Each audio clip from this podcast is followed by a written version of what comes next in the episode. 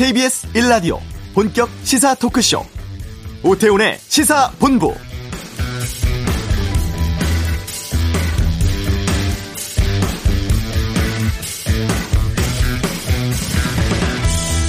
회사 자금 횡령하고 삼성 등에서 거액의 뇌물을 챙긴 혐의로 재판에 넘겨진 이명박 전 대통령에게 징역 17년이 확정되었습니다. 이 전 대통령이 재판에 넘겨진 지 2년 반 만에 대법원 결정인데요. 대법원 2부가 오전 상고심에서 징역 17년과 벌금 130억 원, 추징금 57억 8천만 원을 선고한 원심을 확정했고 횡령 내지 뇌물수수의 사실 인정과 관련한 원심 결론에 잘못이 없다면서 이전 대통령 측 또 검사의 상고를 모두 기각했습니다. 지난 2월 항소심 직후에 이전 대통령 재판부 보석 취소 결정으로 구치소에 다시 수감됐었지만 엿새 만에 구속 집행정지 받고 풀려났었는데요. 오늘 대법원 선고 공판에 이명박 전 대통령은 출석하지 않았습니다. 원심의 형 확정되면서 조만간 곧 구치소에 재수감되게 됩니다. 오태훈의 시사본부 오늘이 지방자치의 날이라고 합니다. 인구 소멸 위험에 처한 지자체 어떤 대책이 있는지 이슈에서 알아보겠습니다. 이번 주 한반도는 미국 대선 이후 북미 관계 영향 살펴보고요. 2부 각설하고 어제 있었던 문 대통령 시정연설, 국회 상황, 삼성 산속세 논란 등에 대한 다양한 의견 듣는 시간 준비하도록 하겠습니다. KBS 라디오 오태훈의 시사본부 지금 시작합니다.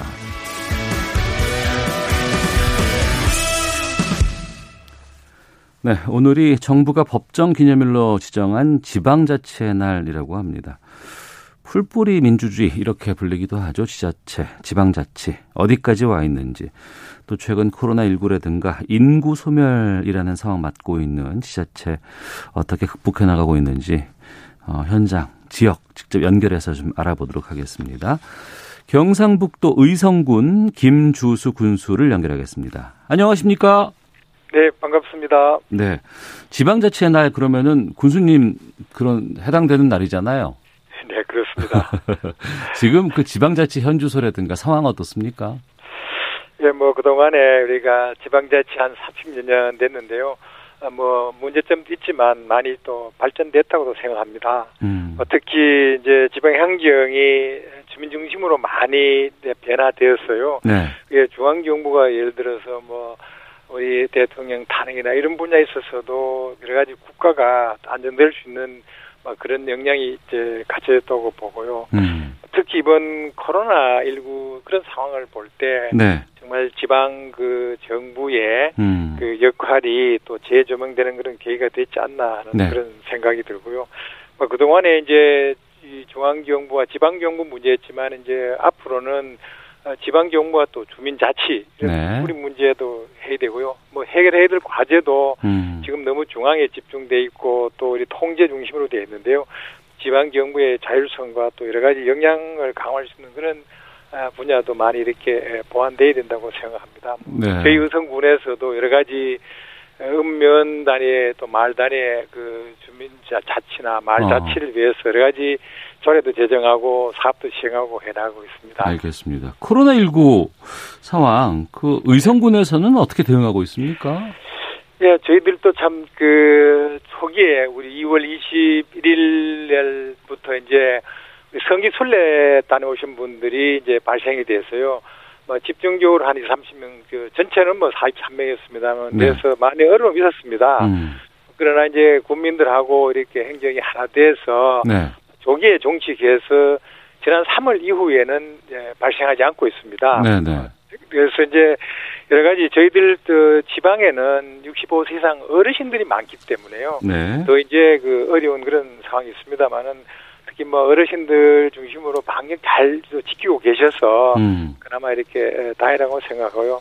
다만 이번에 이제 추석 때 네. 저희들 어르신들 많아서 또 이렇게 이동이 많을 경우에 여러 가지 이제 대책 강구하던 중에 네. 우리 이제 그 어르신들 어 일로 오고 하는 가고 하는 것보다가 음. 영상으로 이렇게 하자 그렇게 독거노인 분들한테 대해서 네. 이저 생활 지원사 분들이 영상을 찍어서 이렇게 에, 자녀들한테 보냈습니다. 음. 그게 이제 전국적으로 많이 이렇게 반향도 났는데요. 네. 뭐 이런 것은 정부도 물론 방역 때문에 이동 자제하라는 그런 권유도 했습니다만은 자발적인 이런 여러 가지 노력들이 에, 추석 그런 어, 연휴에 음. 방역하는데 많이 도움됐지 않나 생각됩니다. 네. 추석 연휴에 이제 가족들 그냥 찾아뵙지 못하고 그냥 영상으로만 네. 이제 안부 전하곤 하는데 이 영상이 네. 화제가 된 게 그 김정숙 여사가 감사 서한을 보냈다고 들었습니다. 예, 저 여사께서 저희들 그런 저 언론도 보시고 이렇게 영상을 보시고 네. 이렇게 예, 사안을 보내주셨습니다. 음. 그래서 우리 어르신들이 자녀들이 못 와서 섭섭한 그런 때에 네. 사안 보내주셔서 많이 이렇게 아쉬운 마음도 달래고 또 위로가 이렇게 됐다고 생각합니다. 그래서 많은 어르신들께서 선생님한테 감사도 말씀도 드리고 음. 또 영상도 찍어 보내셨습니다. 네.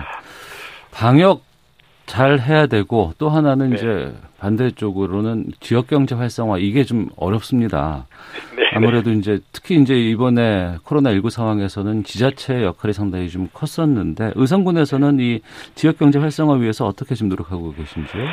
네, 뭐 저희들이 참더 어려웠는 게 초기에 이렇게 발생됐었기 때문에요. 예. 그 당시에는 뭐 거의 사람들이 다니지 않고 하는 그런 어려움이 있었습니다.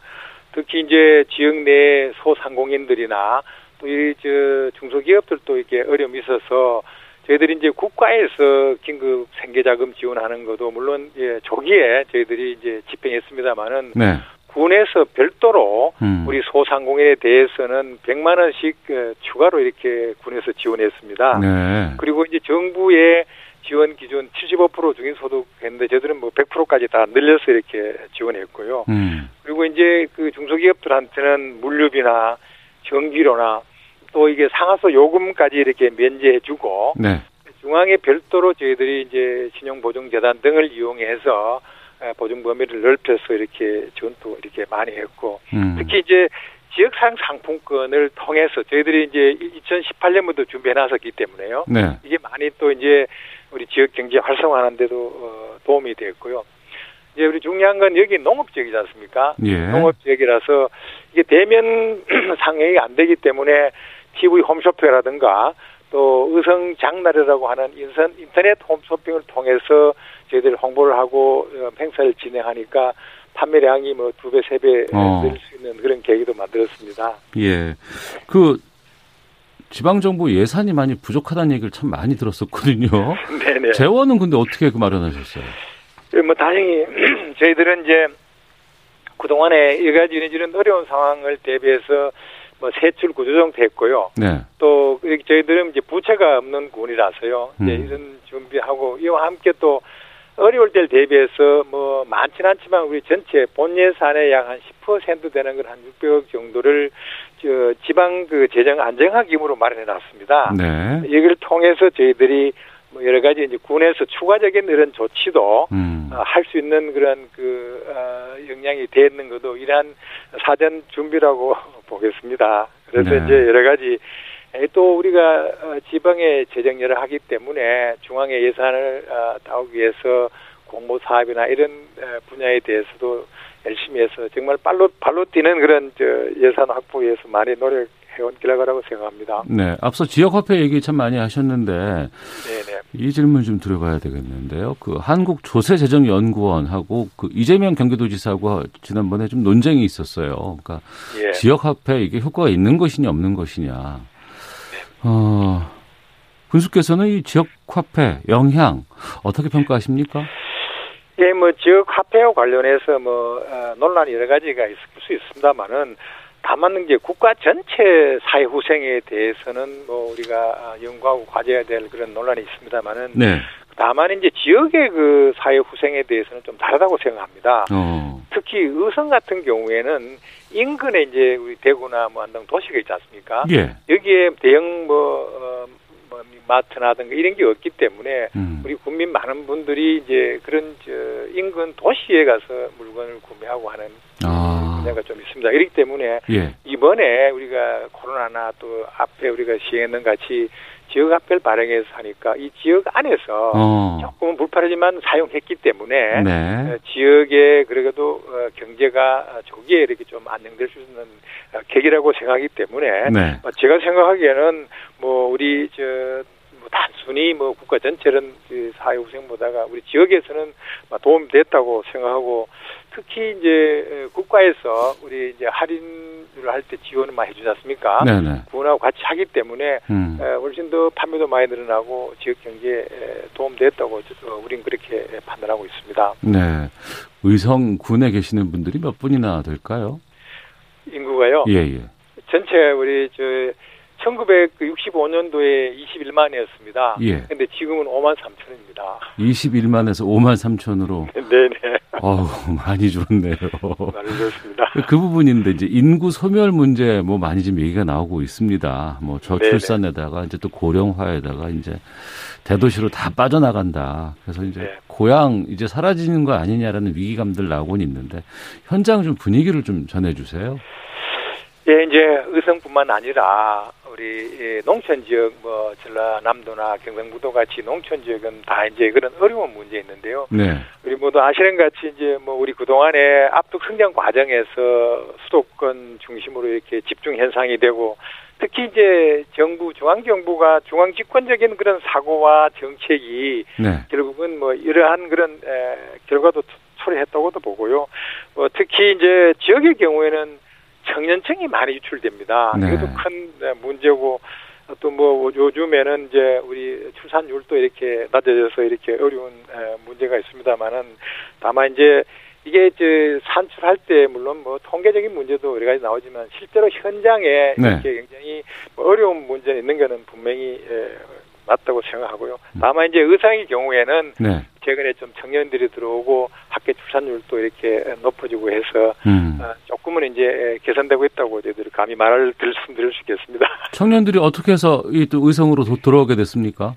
아, 저희들이 이제 그동안에 청년 저 정책하기 위해서 여러 가지 에, 많은 그런 아, 청년 아카데미라든가 청년 정책단이라든가 청년 조례 또 뭐 의성하면 도시 청년들이 와서 살아보기 네. 이런 그 기본적인 이제 인프라도 하고요. 어. 또뭐 이웃사촌 청년 시범 사업이라든가 이런 걸 통해서 청년들이 그 살기 좋은 그 여건을 만들고 일자리도 만들고 이렇게 하다 보니까 네. 여러 가지 이제 중앙 정부에서 많은 관심을 가지고 또 여러 가지 과시적인 그런 효과도 이렇게 나고 있습니다. 아 그러면 좀 청년들이 좀 정착하는 수가 좀 늘고 있습니까? 예, 저희들이 이제 뭐 도시 청년 시골 파견제나 청년 프로 사업 이런 게 해보면요. 예. 지원율도 거의 뭐 저 4대 1 막 이렇게 되기 때문에요. 어. 많이들 들어와서 지금 상당히 뭐 좀 젊어지고 있다고 말씀드리겠습니다. 그럼 그분들은 뭐 귀농을 하는 건가요? 아니면 뭐 다양한 사업들도 가능한 건가요? 아니, 귀농하는 분들도 우리가 40대 이하, 저 20, 40대가 약 한 40% 수준이 되고요. 예. 이와 별도로 우리가 청년 정책을 해서 음. 이 다양한 분야에 와서 뭐 지역 산업 가지고 창업을 하든가 아. 또는 이제 별도로 본인들이 구상해서 이렇게 와서 하기 때문에 예. 저희들이 예. 약한 지금 이제 2019년, 20년 할 경우에 한 40팀 정도 한 6, 70명 정도가 와서 지역에 활발하게 하고 있고요. 예. 기농은 뭐 별도로 해서 하고 저희들이 뭐 기농이 전국에서 저 2위라는 거 아시죠? 2위고요. 어. 또 학교 출산율도 전국에 3위입니다. 네. 전국에 0.9위인데 저희들은 또 1.76으로요. 3위면 굉장히 지금은 활발하게 이루어지고 있습니다. 예. 아무래도 이제 군에 젊은 사람들이 네. 많이 보이고 또 이분들이 많이 왔다 갔다 하고 그러면 좀 활력도 좀 나고 그럴 것 같아요. 예, 그렇습니다. 어. 그리고 이제 청년 인구 늘리기 위해서 중요한 게 뭐 여러 가지 뭐 사업들 말씀하셨습니다만 이제 일자리가 좀 있어야 될 것 같은데. 네 네. 대구 경북 통합 신공항이 의성군에 들어온다고요? 네, 그렇습니다. 이제 우리 그동안에 한 4년 정도 여러 가지 이제 논란이 있었습니다. 다만 중앙에서는 이제 관심이 뭐 지역에 비해서 덜했습니다만은 대구 경북으로 어, 벗어는 굉장히 지난 4년 동안 핫 이슈였는데요. 네. 우리 올 8월에 국방부 통합공항 이전 그 선정위원회에서 아마 최종 이렇게 의성으로 확정이 됐습니다. 음. 그래서 뭐 이제 앞으로 우리 그동안의 청년들 정책과 더불어서 어, 상당히 그 활력이 또 이렇게 넘칠 거로 기대하고 있습니다. 네. 어, 좋은 얘기 말씀하셨지만 또 네. 전국적인 관심이 한동안 있었습니다. 세계에서 관심이 좀 있었어요. 예, 예. 그 아파트 구축 높이까지 폐기물 쌓여 있다 하는 그 의성 네. 쓰레기산 있지 않습니까? 네 네. 이거 어떻게 됐습니까 지금? 예, 뭐 저도 이렇게 여러 가지 또 이렇게 호세 담아라고 이렇게 좋은 일을 짓다가 또 이렇게 이제 아픈 적도 있는데요. 네. 예, 여러 가지 뭐 원인이야 뭐 우리 물론 뭐 모든 제도가 안비됐으면 그런 게 없겠습니다만은 예, 쓰레기 처리 시설이 부족이나 또 여러 가지 법과 제도의 문제나 또 이런 이제 그동안에 이제 쓰레기 처리하는 그 사업성 경제성이 좀 낮아지고 하다 보니까 네. 업체들이 또 이렇게 여러 가지 불법들을 많이 저질렀습니다. 음. 이렇게 하는데 저희 군에서도 그동안에 2016년부터 행정 처분, 고발 이런 게 거의 40여 차례나 했는데 불구하고 네. 여러 가지 이제 뭐 업체 소송 등으로 인해서 좀 이 기관에 집중적으로 이렇게 많았습니다. 다만 국 환경을 비롯해서 정부나 또 국회에서 많이 지원을 해서 음. 현재 이제 대집행을 어, 진행하고 있습니다. 그 이제 19만 전체 2천 톤 중에서 네. 한 16만 2천 톤이 집행돼서 지금 85% 정도 이렇게 에, 이루어지고 있습니다. 다만 올 연말까지 네. 최선을 다해서 어, 그동안에 이렇게 어려웠지만 해결해 나가겠습니다. 음. 약속드리겠습니다. 그러면 올해 말 되면 그 쓰레기 산은 다 없어지는 건가요? 예, 뭐 저희들이 없어질 수 있도록 이렇게 노력하고 있습니다. 어, 대통령도 이 부분 상당히 뭐 지적도 했었고 그래서 이제 없어진다는 건 다행입니다만 또 한편으로 봤을 때는 이 쓰레기 산에다가 쓰레기를 놔뒀던 그 업자들 있지 않습니까? 네네. 이분들 돈으로 이걸 원래 치워야 되는 건데 국민 네. 세금이라든가 시민들 세금으로 이걸 좀 치운다 그러면 좀 화날 것 같아요. 예, 조금 그런 점은 있습니다. 뭐, 그동안에 우리 업체들은 지금 구속돼 있고, 은닉된 재산들도 우리 검찰에서 노력하셔서 네. 다 이제 여러 가지 이제 환수하기 위해서 하고 있습니다만은 다 이제 모든 대집행 비용을 이렇게 하기는 이제 재산이 이제 부족하기 때문에 음. 뭐 불가피하게 정부가 지원받고 또 우리 도나 군에서 이렇게 하고 있습니다. 네. 앞으로는 이번 기획을 통해서 정부도 제도적으로도 많이 법령 등을 정비했고요. 네. 이런 경각심을 일으켜서 뭐 한편에는 우리가 이제 여러 가지 어렵지만은 또 이게 발전할 수 있는 그런 어느 정도의 계기도 됐지 않나 생각은 듭니다. 음, 알겠습니다. 어제 문재인 대통령 아, 국회 시정연설 통해서 이제 내년도 예산안 편성에 대해서 밝혔습니다. 그 중에 상당히 중요한 사업으로 이제 등장한 것이 이제 한국판 뉴딜이었거든요. 네네. 이 지자체에서도 이제 한국판 뉴딜에 여러 가지 참여가 가능할까라는 궁금증도 생기고 이런 추진에 대해서는 어떻게 보고 계시는지 어떤 것들이 좀 지자체 쪽에서는 필요하다고 보시는지요?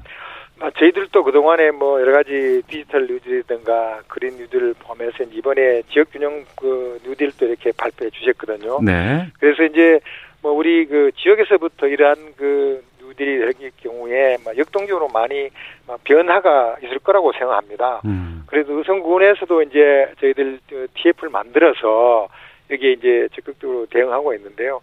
이제 우리 저희들은 뭐 조금 전에 말씀 주신 통합 신공의 문제라든가 또 청년 정책이라든가 지역에 우리가 이 농업군이기 때문에 스마트팜 또그 디지털 농업 이런 분야에 대해서도 우리가 이제 준비해서 네. 어, 지역 변화를 이렇게 선도하도록 그, 해 나갈 것입니다. 음, 알겠습니다.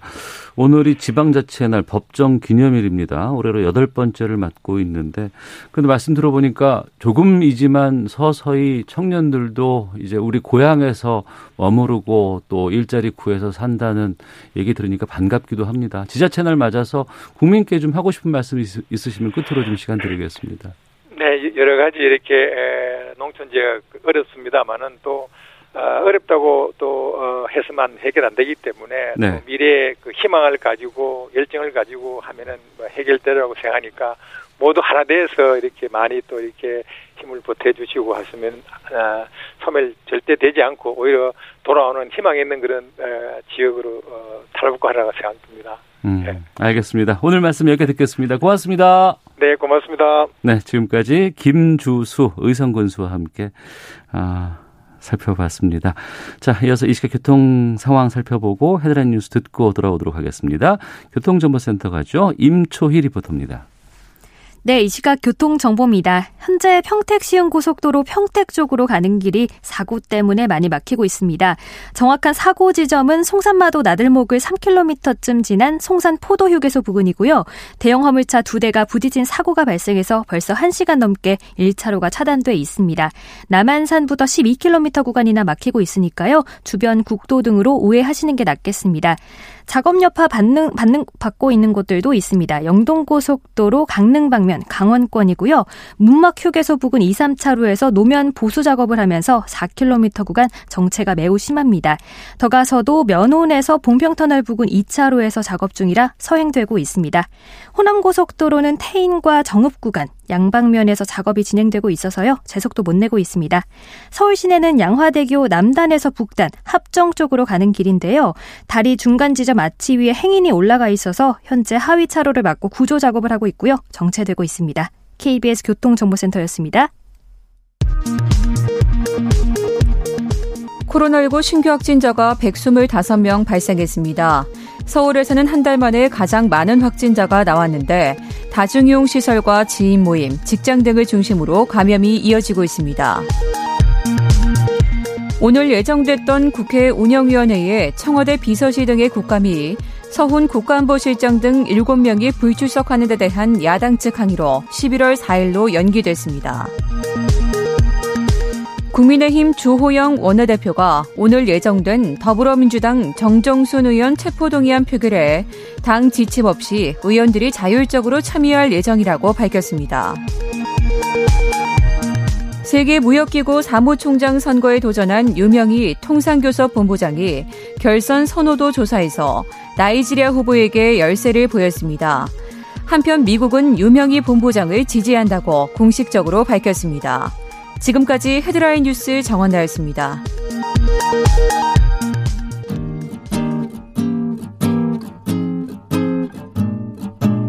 KBS 1라디오 오태훈의 시사본부 여러분의 참여로 더욱 풍성해집니다. 방송에 참여하고 싶으신 분은 문자 9730번으로 의견 보내주세요. 짧은 문자는 50원, 긴 문자는 100원의 정보 이용료가 붙습니다. 애플리케이션 콩과 마이케이는 무료고요. 시사본부는 팟캐스트와 콩, KBS 홈페이지를 통해 언제나 다시 들으실 수 있습니다. 많은 참여 부탁드려요.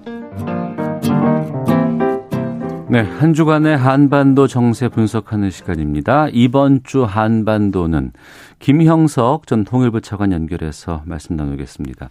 안녕하십니까? 예, 안녕하십니까? 예.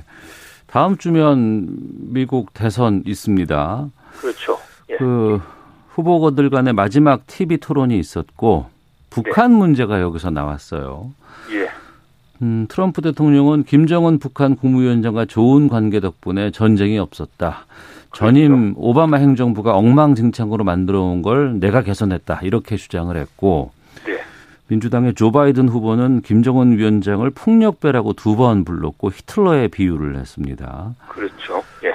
어떻게 보셨어요? TV 토론. 어, 일단 큰 전체적으로 보면 북한 문제가 미국 대선에서 그렇게 비중 있게 다루고 있는 것 같지는 않아요. 네. 저도 이제 그 토론할 때 그걸 봤습니다만은 그렇게 길게 하지를 않았고. 네. 그리고 또 내용도 보면 어떻게 보면 구체적인 거 가지고 하는 게 아니라 아, 북한에 대한 그 총론적인 그런 이야기거든요. 그러니까 트럼프 대통령은 이제 정상 간의 관계가 좋으니까 해결할 수 있다라는 거고 네. 이제 바이든 후보는 이제 소위 트럼프와 차별해서 정상 간에 아무리 좋은 관계라고 하더라도 음. 히틀러처럼 뭐 전쟁도 하지 않았느냐. 네. 네 그러니까 그런 뭐 좋은 관계가 중요한 게 아니라 실질적으로 뭔가 이제 성 이제 변화가 있어야 된다라고 음. 하면서 이제 폭력배라고 하는 이제 자극적인 용어도 썼죠. 이제 그렇지만 그 뒤에 바이든 후보가 하는 걸 보면 어, 북한이 핵에 대해서 일종의 좀, 어, draw down이라고 그랬어요. 네. 이걸 어떻게 해석하느냐에 좀 달려 있겠지만, 네. 이제 비핵화에 어느 정도 좀 움직임을 보여준다면, 네. 이제 북한하고 뭐 협상을 할 수 있다. 그런 취지로 이야기를 했기 때문에, 네. 어, 제가 보기엔 뭐 지금 현재, 어, 대선 차원에서 마치 이제 트럼프 대통령하고 바이든 후보 간에 극명한 차이가 있는 것 같지만은 뭐 실질은 그렇게 큰 차이가 있을 것 같지는 않다라는 쪽을 해석을 해볼 수도 있겠습니다. 네. 최근 열렸던 한중일 평화 포럼 이 자리에서 네. 이런 주장이 나왔습니다. 민주당 조 바이든 후보가 당선이 되면 지금 트럼프 대통령 같은 경우에는 정상 간의 이제 여러 가지 결정들 만남을 통해서 해결하는 부분들 이건 뭐 톱다운 네. 방식이다 뭐 이렇게 얘기를 하는데 네. 이거 민주당은 안 될 것 같고 그러니까 예. 밑에서부터 차근차근 올라가는 상향식 방식의 협상 시도할 가능성이 있다 이런 주장 나왔었는데 네. 어, 김 차관께서는 어떻게 보세요? 일단 가능성이 있습니다. 왜냐하면 네. 이제 트럼프가 했던 걸 그대로 바이든 이제 후보가 대통령이 됐을 때 네. 그대로 이어받는 것은 좀 어렵지 않겠습니까? 기본적으로 음. 이제 민주당 공화당 간의 정권 교체이기 때문에 네. 이제 그렇다면 뭔가 좀 어, 색깔을 좀 달리할 수가 있는데 이제 그렇다면 이제 민주당이라는 것은 이제 전통적인 그런 이제 버트업 방식을 선호를 했단 말이죠. 네. 그러니까 그런 방식으로 먼저 시도할 가능성은 있습니다. 있지만 음. 이제 이런 버트업 방식이 어떻게 보면 한 30년 동안 미국에서 해왔고 주로 민주당에서 해왔단 말이죠. 네. 그런데 그 결과가 그렇게 좋지가 않습니다. 어. 네. 그러니까 그렇다면 만약에 그 미국에서 네. 정말 북한을 비핵화하고 한반도에 있어서의 근본적인 그런 그 이제 정세 구조를 변화하고자 하는 그러한 이제 의지가 있다면 네. 이제 뭐 바이든 이제 후보가 대통령이 되더라도 어. bottom-up 방식을 고수하는 것보다는 이제 북한의 특수한 상황을 봐서 top-down 방식으로 갈 수도 있다라고 네. 볼 수도 있는 거죠. 어, 그 얘기는 아무래도 북한의 특수 상황 때문에 좀 그렇지 않겠습니까? 그럼요. 네. 어, 네. 그러니까 이제 김정은 위원장의 결정이 그 북한에서는 무조건 이행돼야 되는 것이고 그렇죠. 그렇기 때문에 정상 간의 만남을 통해서 이 북미 문제라든가 비핵화 문제를 해결해야지만 그게 실행에 옮겨지는 것이지 밑에서부터 그렇죠. 올라가는 거는 북한으로서는 쉽지 않다. 그렇죠. 그러니까 기본적으로 보면 예. 우리 같은 경우는 실무자들이 나름대로 재량권이 있어요. 예, 예. 그러니까 이제 이걸 가지고 이제 위의 최고 지도자 상층부에 건의도 하고 그러는데 어. 북한 같은 그런 어떻게 보면 통제된 사회, 뭔가 경직된 사회에서는 실무자가 건의를 하기가 어렵습니다. 네. 예를 들어서 남북 관계에도 보면 이제 북한에서 자체적으로 이렇게 합시다라고 건의하는 것보다는 네. 이제 남쪽에서 이런 제안이 왔습니다. 이런 식으로 하거든요. 왜냐하면 네. 이제 만약에 자체적으로 무슨 아이디어를 제시했다가 음. 그게 이제 제대로 안 됐을 경우에는 여러 가지 복잡한 문제가 발생하기 때문에 네. 아무래도 이제 북한 측의 실무 관료들의 입장에서 보면 이제 적극적으로 하는 것보다는 위에서 지시를 받고 하는 거니까 음. 그런 차원에서 본다면 북한 문제를 해결하고자 한다는 그런 의지가 있다면 네. 이제 top-down 방식이 지금의 북한의 특수성을 보면은 좀 유효하다라고 볼 수 있는 거죠. 그걸 이제 민주당에서 예를 들어 만약에 이제 바이든 후보가 됐을 때 음. 북한 문제를 해결하고자 하는 그런 진정한 의지에서 어 문제를 풀어간다 그러면 top-down 방식을 굳이 민주당 쪽에서 이제 거부할 그런 이유는 없을 수도 있겠다라고 보는 거죠. 하지만 바이든 후보가 당선이 된다고 한다 그러면 네. 아무래도 민주당이 그동안 해왔던 이 방식을 유지한다. 이거 그러면은 북미 간의 어떤 비핵화 협상이라든가 이거는 쉽지 않아 보이네요. 어, 장기화될 가능성이 높겠군요. 아니요, 반드시 쉽지는 않, 그건 아니고요. 이 예. 방식이 이제 바텀업이 되더라도 어. 결국은 이제 북한에서 이제 비핵화 부분에서 조금 진전된 입장을 보인다 그러면 네. 이제 실무적으로 바텀업식으로 해가지고 바로 정상으로 갈 수도 있죠. 음. 그러니까 지금까지 이제 소위 bottom-up을 해서 북미 간의 정상회담이 되지 않았던 이유는 네. 이제 그러한 수준까지 올라가지 않았죠. 그러니까 음. 2000년에 보면 클린턴 대통령 시절에 이제 올브라이트라는 미 국무장관이 방북도 했었고 네. 그때 이제 클린턴 대통령이 뭐 갈 수도 있다라고 했지만 아. 이제 그때 이제 대선 결과가 이제 다른 방향으로 갔기 때문에 네. 이제 못했단 말이죠. 그리고 그때 그 당시에 미국 상원의 외교위원장을 했던 분이 바로 바이든 후보입니다. 네. 그러니까 그렇다면 바이든 후보 입장에서는 본인이 대통령 시절에 음. 북한 문제를 해결하고 그리고 또 정상회담도 하고자 하는 예. 이제 그러한 그러한 생각을 어 가지고 있을 수도 있거든요. 음. 그래서 이제 바투업 방식으로 해서 실무적으로 해서 이제 북한이 뭐 무언가 이제 비핵화 부분에 있어서 좀 진전을 보인다면 예. 를 들어서 뭐 NPT에 복귀를 한다든지 그리고 음. 핵 활동을 동결한다든지 또는 ICBM의 뭐 발사를 중단한다든지 이런 쪽으로 해서 이제 한다면 뭐 전혀 불가능한 건 아니다라고 볼 수 있겠습니다. 알겠습니다. 우리 정부에서는 계속해서 지금 종전 선언 얘기하고 이제 이걸 이행하자고 지금 촉구하고 있는 상황인데 네. 미국의 협조가 상당히 좀 중요해 보이거든요. 대선 이후에도 이게 추진될 수 있을까요? 미국 대선 이후에도 종전선언이요. 예, 이거는 예. 지금 종전선언의 이제 법적 성격을 강조하는 측은 이제 공화당 쪽입니다. 네. 그런데 이제 민주당은 기본적으로 저 관여, 인게이지먼트를 표방하기 때문에 어. 요게 이제 어떤 법적인 효력이 아니라 예. 소위 그 입구로서 정치적인 선언이다라고 한다면 대선 이후에도 이거는 계속 할 수도 있는 거죠. 음. 그런데 이제 문제는 네. 지금 이제 북한이 미국과의 관계에 있어서 2018년 싱가포르 합의했을 때보다도 조금 더 경직돼 버렸단 말이죠. 네. 그러니까 이제 2018년에 비핵화돼 뭐 제재 해제라든지 이런 거 있는데 지금은 이제 적대시 정책에 철회하고 이제 북미 간의 대화를 재개하느냐 이런 식으로 이제 거의 발을 높여놔 가지고 네. 여기에 변화가 없으면 아무래도 미국 쪽에서 종전선언을 꺼내기 어려울 겁니다. 그래서 음. 북한이 먼저 네. 높였던 발을 좀 낮추는 이제 그러한 이제 움직임을 보일 때 이제 충분히 종전선언이 정치적 선언으로서 그리고 또 북한의 비핵화와 북한의 변화를 위한 입구 차원에서는 논의가 계속 가능할 것으로 예상할 수 있겠습니다. 알겠습니다. 김영석 전 통일부 차관과 함께 말씀 나누고 있는데요. 최근에 북한 내부 가 담긴 그 사진이 하나가 공개가 됐습니다. 네. 평양 양말 공장에 예. 80일 전투의 위대한 승리를 위하여라는 입간판이 세워져 있던데 예. 이 80일 전투가 뭡니까? 이게 이제 75주년 당창건 기념일부터 시작을 해서 네. 이제 내년 1월에 8차 당대회를 한다는 거 아닙니까? 예. 그래서 그 기간이 약 80일인데 80일 동안 이제 전투적 자세를 가지고 모든 부분에서 이제 열심히 해서 성과를 내자 이겁니다. 그래서 네.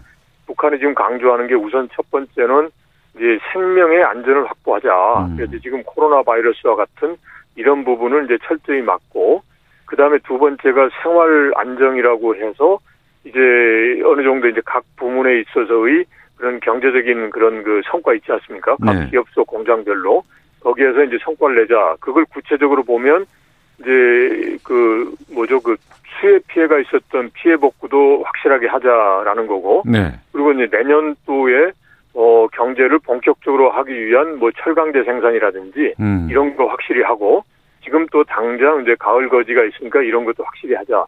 이제 그런 이제 목표를 제시하고 있습니다. 그게 바로 네. 80일 전투다라고 볼 수 있겠습니다. 그러니까 네. 정부에서 뭐 이 기간 정해서 무언가 더 노력해서 잘해보자 뭐 이렇게 홍보할 수는 있을 것 같아요. 그렇죠. 예. 그런데 북한은 이 전투라는 이름 걸면 이게 생활 자체가 많이 바뀐다면서요.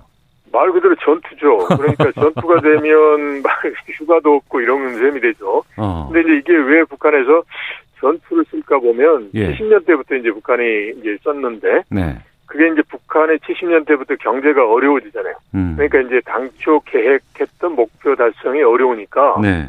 이때부터 이제 전투라는 용어를 써서 뭐 100일 전투니 200일 전투니 뭐 이런 식으로 해서 음. 이제 북한 내의 그런 여러 가지 그런 그 경제적인 요소, 뭐 인력이라든지 이걸 다 동원하겠다라는 거죠. 네. 그리고 또 전투하면 이거는 뭐 패전해서는 안 되는 거 아닙니까? 네, 반드시 네. 해야 된다 그런 의미가 있으니까 어. 모든 거 만선을 제껴두고 어, 여기에 몰입해라 이제 그런 의미인 거죠. 네. 북한 주민들에게는 뭐 좀 고달픈 음. 그런 기간이라고 볼 수 있죠. 예. 그럼 이번에 80일 전투를 걸었다는 건 그만큼 경제 상황이 안 좋다는 얘기겠네요.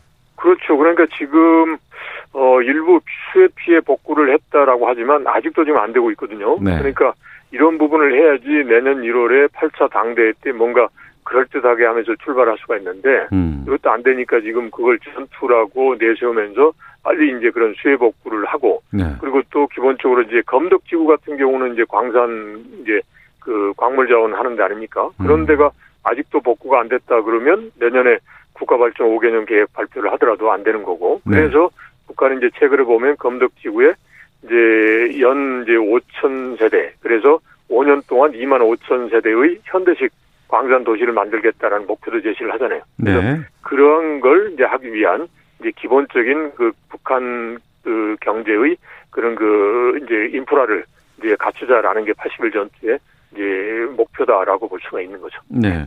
그런데 이런 게 좀 강행하는 모습이라 그러면은 좀, 어, 체제에 대한 뭐 반감 같은 것들 좀 나오지 않을까 싶은데 어떤가요? 반감이 나올 수는 있지만, 예.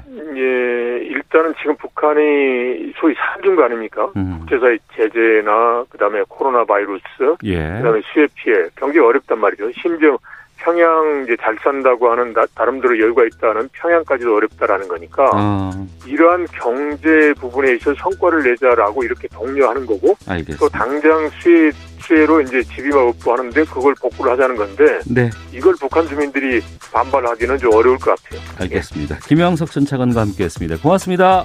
네, 고맙습니다. 네, 잠시 후 2부 각설하고로 돌아오겠습니다.